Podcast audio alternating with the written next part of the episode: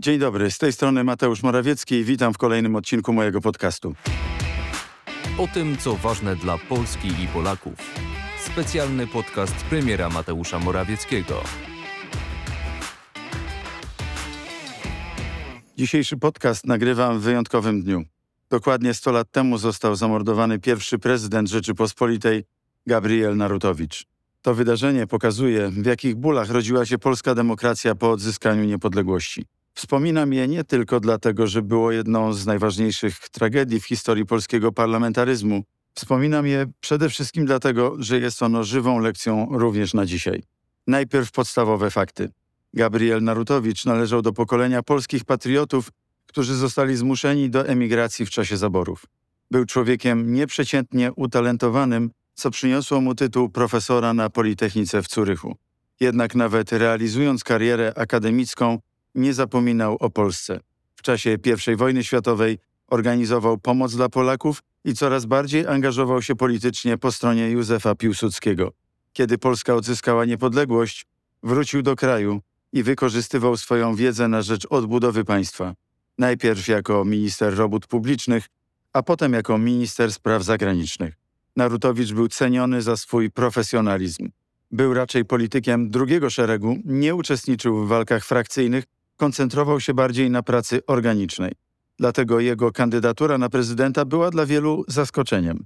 Zresztą w pewnym momencie każda kandydatura poza kandydaturą Józefa Piłsudskiego była zdumiewająca.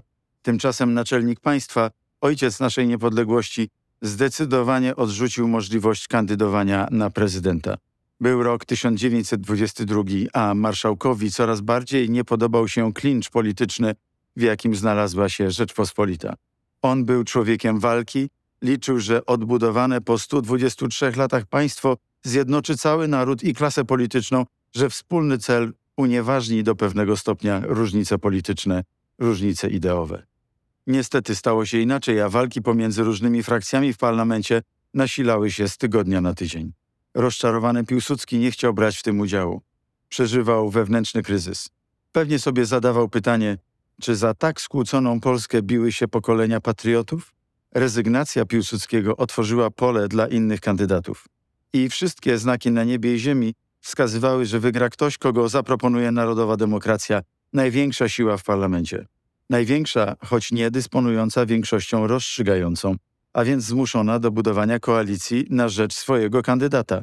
Bo musimy pamiętać, że pierwsze wybory prezydenckie nie były wyborami powszechnymi. Głowę państwa wybierał parlament. Problem narodowej demokracji polegał na tym, że jej zdolność koalicyjna była w tamtym układzie niewielka. Stronnicy Dmowskiego liczyli na porozumienie z partią chłopską Wincentego Witosa. Stronnictwo chłopskie nie mogło jednak zaakceptować kandydatury hrabiego Zamojskiego. Witos obawiał się, że będzie ona nie w smak elektoratowi ludowemu. Wybory przypominały trochę konklawę. W każdej turze odpadał kandydat z najmniejszą liczbą głosów, aż do momentu, w którym zostało tylko dwóch. Ostatecznie przeważyły głosy stronników Witosa i mniejszości narodowych, które od zawsze były ważną częścią Rzeczypospolitej. Gabriela Narutowicza poparła szeroka koalicja lewicy patriotycznej, centrum, partii chłopskich i mniejszości. Ktoś mógłby powiedzieć, tak to już bywa w demokracji. Wygrywa ten, który jest w stanie zbudować najszerszy blok poparcia.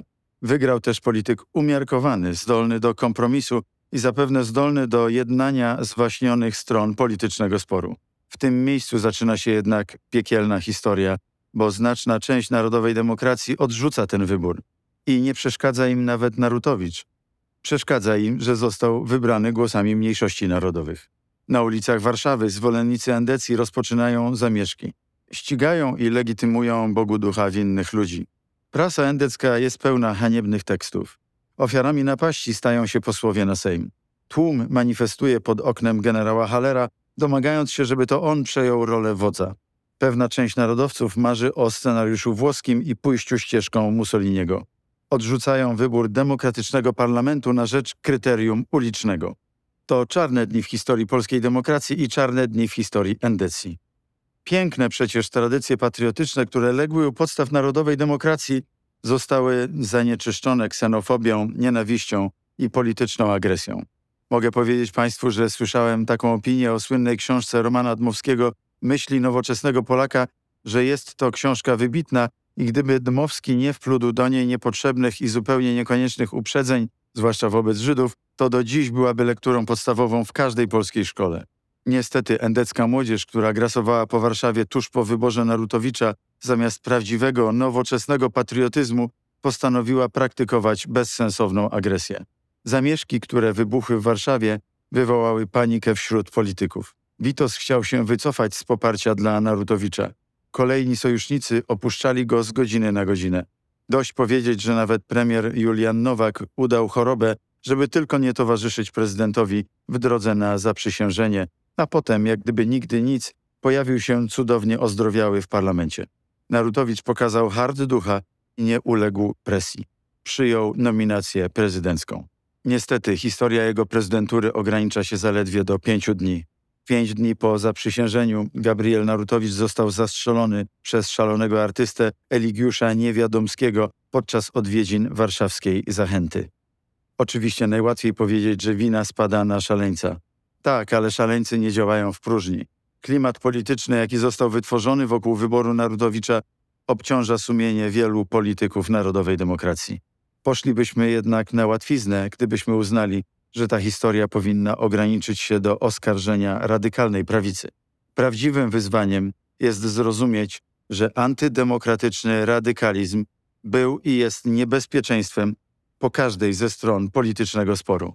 Demokracja nie polega tylko na tym, że jedni wygrywają. Demokracja polega również na tym, że inni akceptują porażkę. Wiele państw europejskich po I wojnie światowej przeżywało podobne kryzysy jak Polska. W Niemczech w pewnym momencie mordy polityczne stały się niemal codziennością. Wiele państw dało się złapać w pułapkę radykalizmu. Podobnie działo się we Francji. Polsce zaś udało się obronić zarówno przed faszyzmem, jak i przed komunizmem. To wielkie osiągnięcie II Rzeczypospolitej.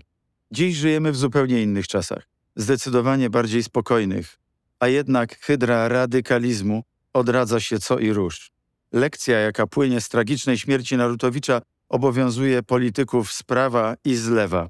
A w ostatnim czasie, niestety wbrew tej lekcji, działały liczne środowiska, które nie akceptowały demokratycznych wyborów Polaków. Parlamentarzyści Prawa i Sprawiedliwości nieraz byli atakowani publicznie na ulicach. Niektórzy przedstawiciele opozycji odbierają rządowi Prawa i Sprawiedliwości prawo do rządzenia wbrew demokratycznym wyborom. Wreszcie w publicystyce ultraliberalnej pojawiają się hasła o tym, że na PiS głosują ludzie głupi, ograniczeni, tacy, którzy nie powinni brać udziału w demokratycznym głosowaniu. Pamiętają Państwo akcję Odbierz babci dowód? Pamiętają Państwo Donalda Tuska, który niedwuznacznie sugerował, że ktoś, kto głosuje na PiS, jest wariatem? Tak właśnie działa radykalizm. I najważniejsze to nie dać się zakleszczyć w pułapce radykalizmu. Zbliżają się święta i warto się nad tym zastanowić głębiej. Koniec końców, wszyscy jesteśmy Polakami. Nie musimy się kochać, ale powinniśmy się szanować. I dlatego lekcja płynąca z tragedii Gabriela Narutowicza jest tak ważna. Dziękuję za dziś i do usłyszenia już za tydzień. Mówił Mateusz Morawiecki.